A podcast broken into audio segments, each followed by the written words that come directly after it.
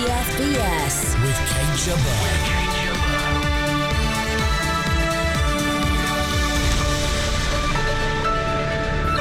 The police have asked for authorization from the Secretary of State for Defence to deploy a number of armed military personnel in support of their armed officers. British soldiers on British streets backing up the police. Why did the New York Times publish secret details of the bomb that killed 22? And inside Libya, the IS plotting goes on.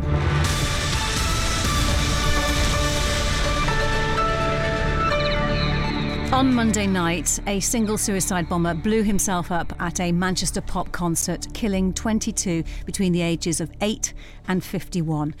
His name was Salman Ramadan Abedi, a local man that had escaped the police monitoring net. The next day, after a Cobra meeting chaired by the Prime Minister, the UK's threat level was raised to critical, meaning a further attack was thought to be imminent.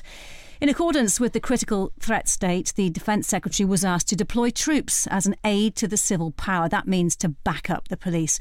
Well, I'm joined by Dr. Karen von Hippel, who is the Director General of the Royal United Services Institute, who handled counterterrorism in the US State Department under Obama, and Christopher Lee, BFBS Defence Analyst. Hello to both of you. Karen, was this an IS operation or something else? Uh, I think it's still too early to tell. It certainly looks like it's IS inspired or IS directed. It could be uh, one of the Al Qaeda groups as well, because they are still you know, competing against each other. They're not uh, aligned anymore. So I think it's just we don't know. IS is, ISIL has taken credit for it, but um, I haven't seen anything yet to, to confirm that. How did the MI5, the police and counterterrorism, miss this man when he had been reported on the terrorist helpline since he was a teenager? Well, it's complicated, isn't it? I mean, you know, five years ago, it, uh, he was saying some appalling things, and you watch somebody, but you don't always know what to do. They have a lot of people they're watching. They can't arrest everybody. Um, I think that really the the challenge going forward would be how can the government bolster its prevent side of the program, the, uh, called prevent, obviously, to on the countering radicalization and and and what more can the government do to really try to interfere early on with some of these cases? But you know, you don't. There are a lot of angry people out there that do nothing, and then there are some angry people that do some crazy things, and it's. I don't think we understand yet who is going to do what and when. Christopher Lee. I, I think the best thing, the kindest thing we can say is that this was a challenge, isn't it? And it's one of those challenges that got missed it's not a bad idea to remember that. It takes between 10 and 12, this is the MI5 zone estimate, takes between 10 and 12 officers to do a 24 hour monitor on one, just one suspected terrorist or whatever. Um, in theory, uh, I think last year it was 1.2 were arrested every single day of the year. Now, I don't think anybody else in any other country, certainly European country, has that sort of record. Equally, not all the other countries have that sort of threat uh, uh, uh, on top of it.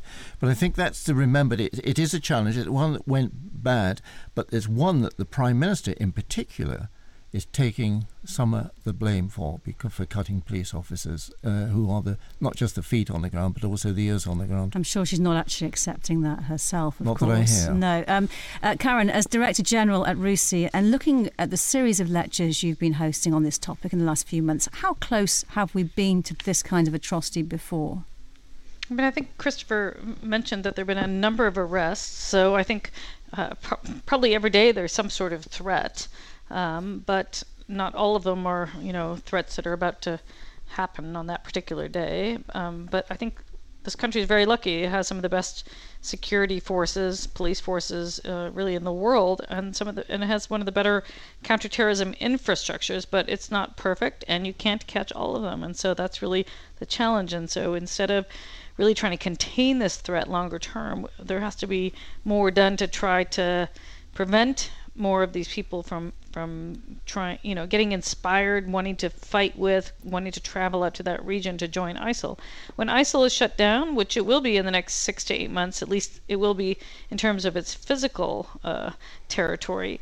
How will it disperse? What will ISIL 2.0 look like? And and we should be thinking now, what can we do to disrupt that? And what do you think that is? I think it will be more uh, a more of a distributed threat, more of an online threat, more uh, they'll probably find pockets of countries or parts of countries that are unstable, like Libya, Yemen, parts of Afghanistan, etc. So they'll try to find places where they can uh, you know, continue to plan and train and all that. They won't be able to take over as much territory as they have now, but maybe they don't need that anymore if they have their networks in place and then they have really sophisticated communications strategy and, and others online. So I mean, really, there's a lot of work to do, but in in the virtual world as well as in the real world. All right, Karen, stay with us. The New York Times has published details of the bombing, which was supposed to be still secret in the UK. At today's NATO summit in Brussels, our reporter James Hurst asked the Secretary General Jens Stoltenberg what was going on. With the US apparently leaking details of an ongoing British terror investigation, is it not going to be extremely difficult to put forward a convincing plan for intelligence sharing throughout NATO? this, it's not possible for me to go into an issue when I don't know more about what actually happened and the details, and it's a bilateral issue between the US and UK. What I can say is that sharing intelligence is of great importance. Sharing intelligence uh, is based on trust, and we have seen uh, in NATO over many, many years that we have been able to share intelligence in a good way, uh, and that has been of great importance for uh, the alliance and for all allies. And we are doing more of that uh, with the new division and now also with the establishment of a new cell addressing uh, uh, specifically uh, countering uh, uh, terrorism. so, so that's the important thing for the alliance, and then, and then I will uh, not go into the uh, specific issue related to the Manchester uh, attacks. That was Jens Stoltenberg, the NATO Secretary General, talking to James Hurst. Karen von Hippel, is this a big deal or just another example of the American system falling apart? Yes, I actually think it is. I think it's an indication of a very badly managed uh, government right now. There are very few senior people in place. Trump spends a lot of time criticizing the people who work for the government, criticizes the intelligence community, so he undermines the morale. Uh, he fires the FBI director, well respected FBI director, mid speech. He fires other professional career politicians when they're on airplanes going to conferences. Um, it isn't a reality TV show. This undermines morale, and I, the place is leaking like a sieve. I mean, it's really pretty horrifying. Um, Christopher, if the bombing hadn't happened, today's program there would be all about this NATO summit. This program would be. Yeah, I mean, we've got to remember that uh, President Trump is at the summit uh, it's his first. This this trip he's, he's, done, he's been to Saudi Arabia and Israel.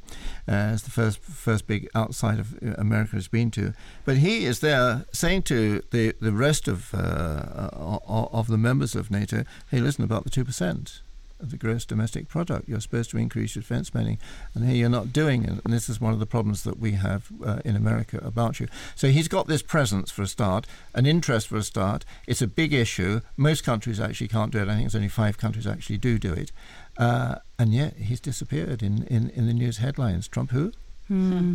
Karen, um, what kind of uh, announcements do you think will be coming out of this meeting? Well, so the two the two main issues on the agenda are uh, burden sharing, as Christopher mentioned, and also terrorism. Terrorism really is a bit of window dressing because the 28 members of NATO are all part of the counter ISIL coalition independently from NATO.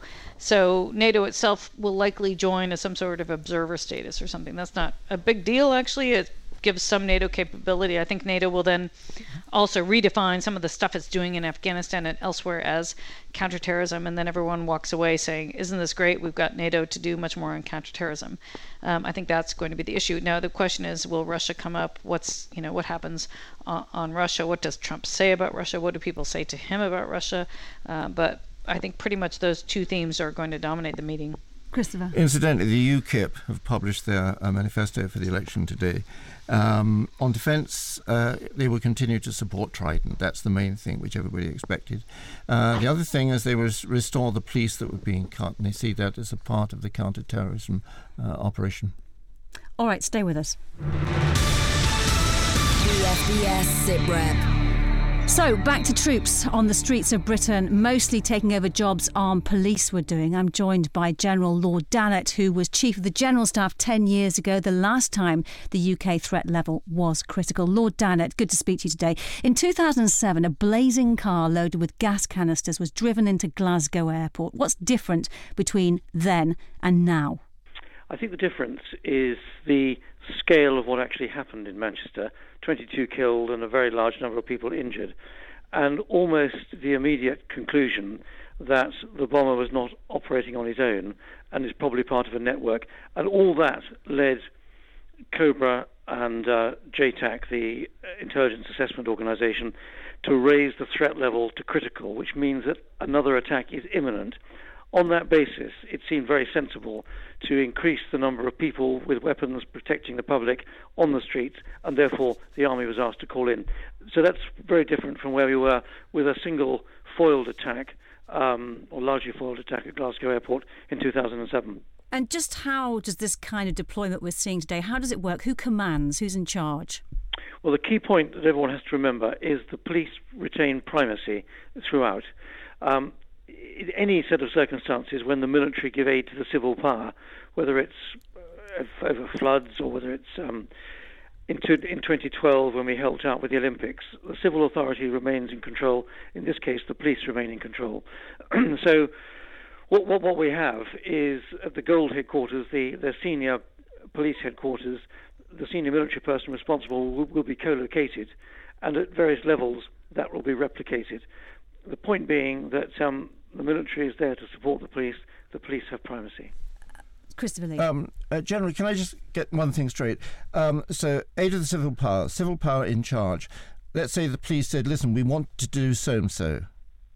They don't tell the army how to do it. The army says, okay, we'll do that for you. Is that right? Well, I think the worked example, going right back into history, is the Iranian embassy siege. Um, at that stage, the police didn't have the skills to do what the SAS did. And at that point, the operation was handed over to the military, who conducted the operation. When that was over, control was then passed back to the police. Since then, of course, the police um, capability um, for armed policemen and all these sort of technical um, areas of expertise have been greatly increased in the police. So the likelihood of the police turning around to the army and saying, you deal with that now, is much reduced. And what type of soldiers are we talking about exactly? Infantry, special forces, reserves? Uh, we're talking mostly the ones I've seen around in London today um, are Household Division uh, troops. I've seen um, paratroopers from 16 Air Assault Brigade. So these are straightforward infantrymen who are doing tasks well within their capability of patrolling, guarding, observing, reporting.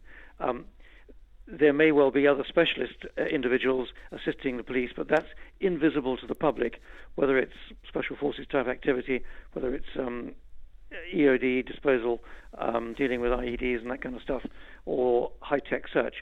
That's invisible to the public. What the public can see are straightforward, good honest soldiers um, assisting the police.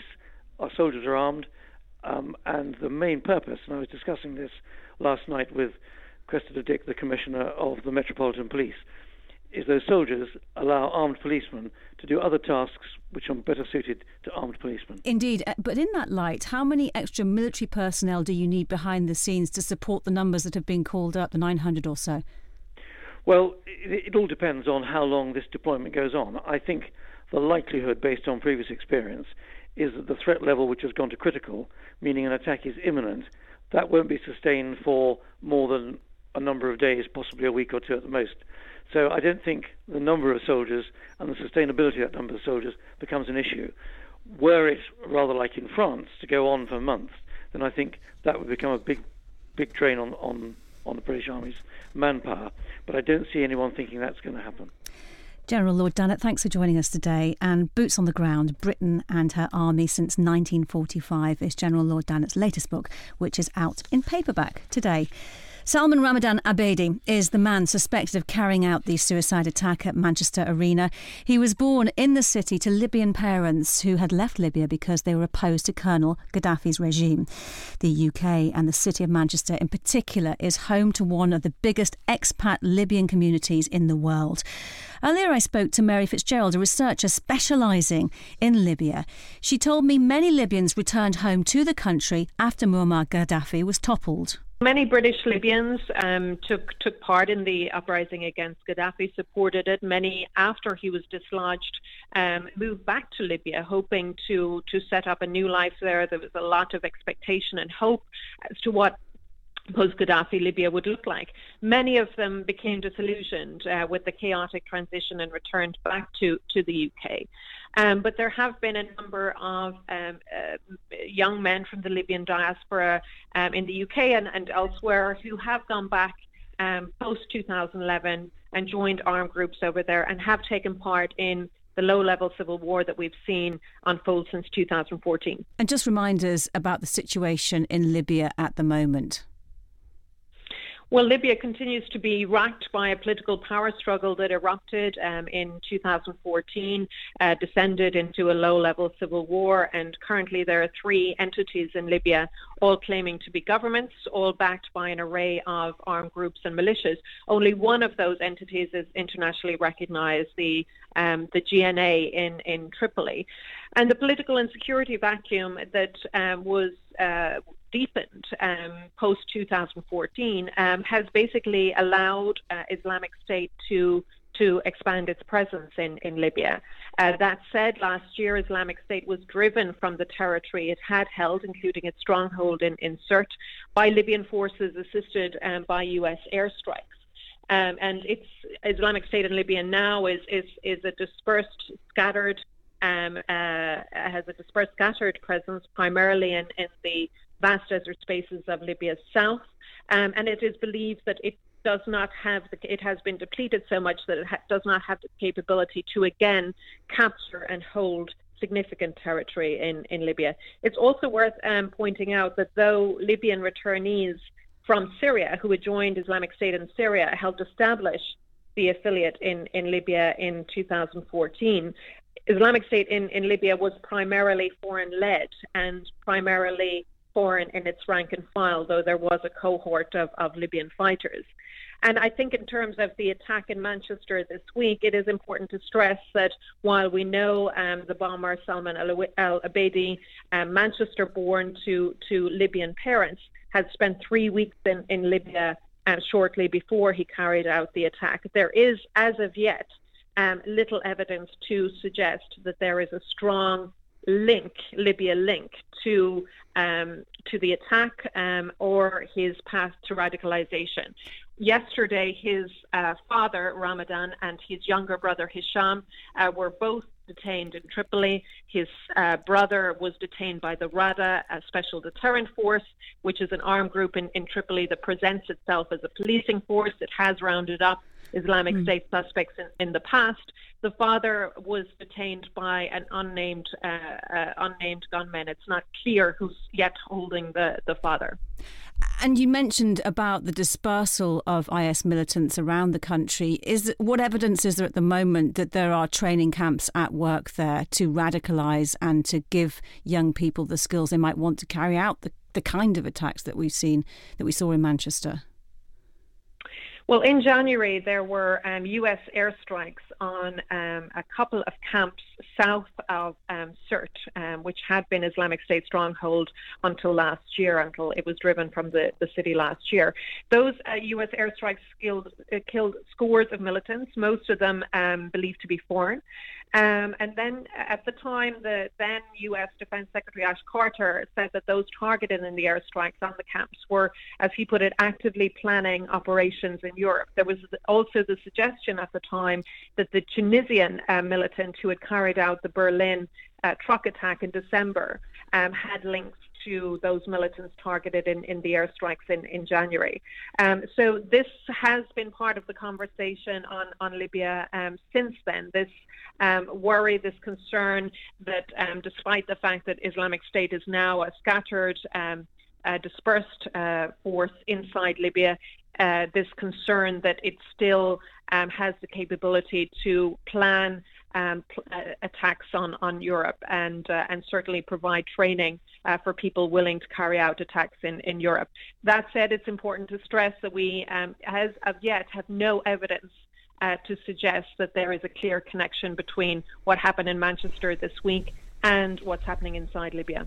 That was Libya specialist Mary Fitzgerald talking to me a little earlier. Well, I'm still joined by Karen von Hippel from the Royal United Services Institute and Christopher Lee, our defence analyst. Karen, um, when you listen to that kind of uh, information um, and you talk about the hotspots as you did earlier in the programme where IS is still operational, what do you think needs to happen?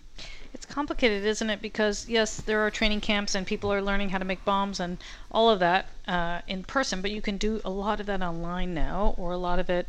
There, there are videos showing you how to make bombs, or a lot of the radicalization is happening purely online versus peer to peer, and so uh, they don't necessarily need that much territory anymore to do uh, do a lot of damage to recruit to do some training. And so it just makes it much more complex to counter. That's really the challenge. In that light christopher is the idea of targeting territory wrong?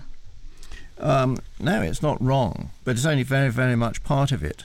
What you can't do so easily as people imagine you can do you know especially the um, the groups that say, oh, let's get into radicalization, let's actually bring uh, societies in that can actually help the people and stop them being radicalized in the first place. It is fascinating to see that in ev- almost every single case where there's been an event like Monday, and not just in this country, but in the United States as well, the people that have carried out this thing have all had one thing in common they've become young men who are uh, probably educated, haven't got a job, but they're disillusioned with the society in which they live, and they're disillusioned with their parents' attitude towards that society. It's a common, common, common reason every time.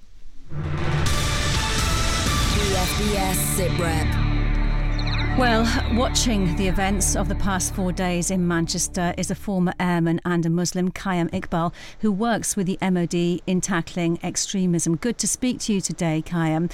Um, what do you believe activates young men and sometimes women to carry out something like what we saw on Monday night? It does seem we have a problem with Kayam there. We'll come back to him as soon as we can. Um, Christopher, you were talking just before um, about how you can stop people becoming disillusioned.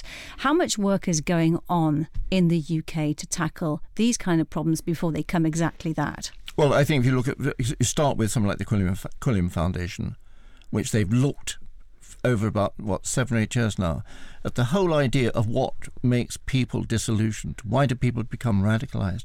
And again, it's this theory. What you get, you get a family, and they've come to the United Kingdom, let's say from Iraq or or, or wherever, um, and the the parents are almost thankful for the sanct- sanctuary they've been given by the society a lot of the younger people, not everybody, but a lot of the younger people turn and say, "Why should we be? Th- why should we be thankful? You know, all these things that say I'm going to do. I've been had an education. I now haven't got a job or whatever. I'm fed up with the way my parents sort of bow down to the society. I walk along the street, and I walk along any street, and people simp- still say, and I'm third generation, you are a Muslim." And you get this, and you get this in a great deal. There's a lot of work mm. that's been done to show this to be true. Kayam Iqbal, I think we can talk to you now. I don't know if you heard what Christopher Lee was just saying there, but do, do you agree with that kind of sentiment?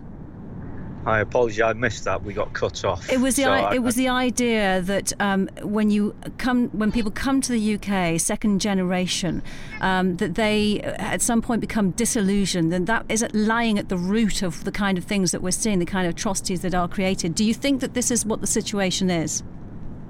Not not not necessarily. I think, yeah, the, I mean, my, my my father when he came into this country in, in, in the 60s. Um, he, he had one objective, and that was to work hard and provide for his family. My generation, uh, growing up, you know, prior to 9 11, when I joined the military in 99, there was no conflict. We, you know, I was very well respected in the community. Um, and, and, and then 9 11 happened, and suddenly um, I was justifying, uh, you know, sort of. Um, reasoning as to why I was with and serving in the British military. I think people in my generation now, I'm 30 I'm afraid I think we've lost Kayam Iqbal there. It does sound like he's travelling. Uh, Karen von Hippel, um, this must be the kind of subject that you have had uh, discussions at RUSI about. Sure, we do a lot of research on this, and it's an evolving threat, and it's there are really so many different factors that put people on the path to radicalization. And what I worry about more is what's attracting people to ISIL is more profound than what is attracting people to join groups like Al Qaeda. The numbers joining Al Qaeda, especially foreign fighters, over the last decade have been in the, you know, uh, up to 10, 100 a year.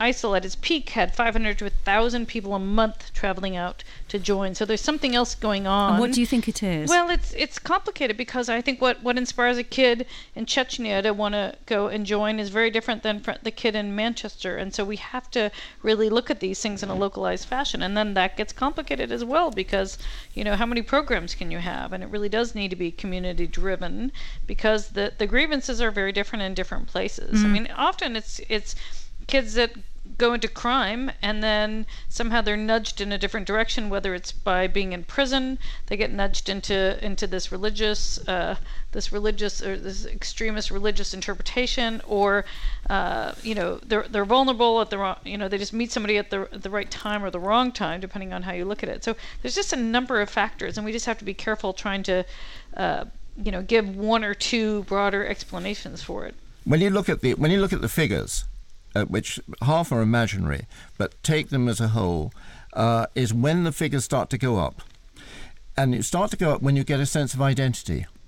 On what, for example, the great pronunciation that there will be a caliphate, there will be a state, uh, and that's when figures start to, to go. It's again, it's, it's, it's identity. If you look back at the end of the 19th century, when the caliphate uh, was something which was going to be expanded and was going to be allowed in that area that ran from, I suppose it was running right the way until after the second, uh, First World War, from Turkey, where the, uh, where the where the old idea of the Ottoman Empire was, and then across into in, even into uh, to Iran. What happened? People started to flock to the idea and brought lots of money into the caliphate because it's a new identity.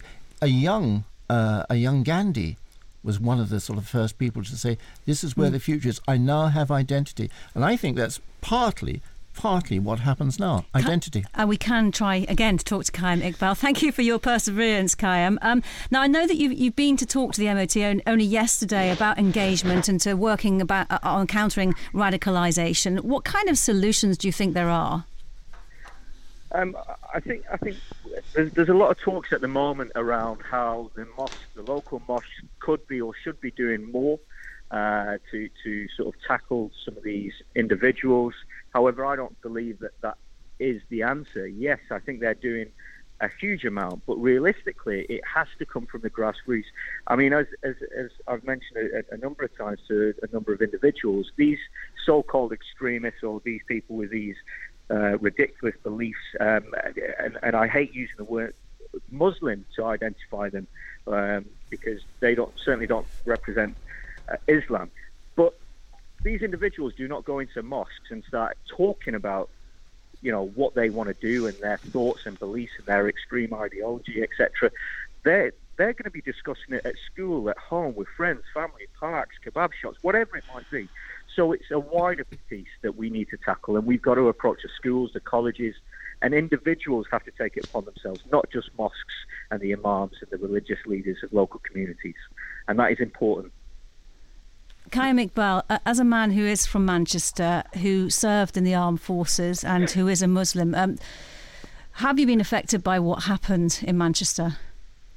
Personally, I think it was an absolute sort of uh, disgrace. It was it really hurt me personally, and, and my thoughts and, and uh, my condolences and, and, feelings are really with the family um, and, and, the city of Manchester and those who've loved uh, or have really been affected uh, by this horrific incident. So, on a personal level, yeah, it's extremely sort of uh, upsetting. Um, you know, these sort of attacks uh, are very rare fortunately for us, the, our emergency services and, and security Okay. services are doing a fantastic job. So Okay. hopefully we can prevent this. Kayam Iqbal, thank you very much for your time today. And that's all we have time for this week. My thanks to RUSI's Director General Karen von Hippel and Christopher Lee. Do let us know what you think on Twitter.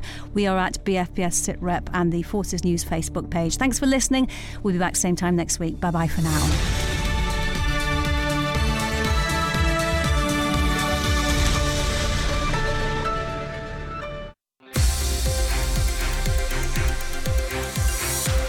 Best of British news, sport, and entertainment for the British forces overseas. This is BFBS Radio 2.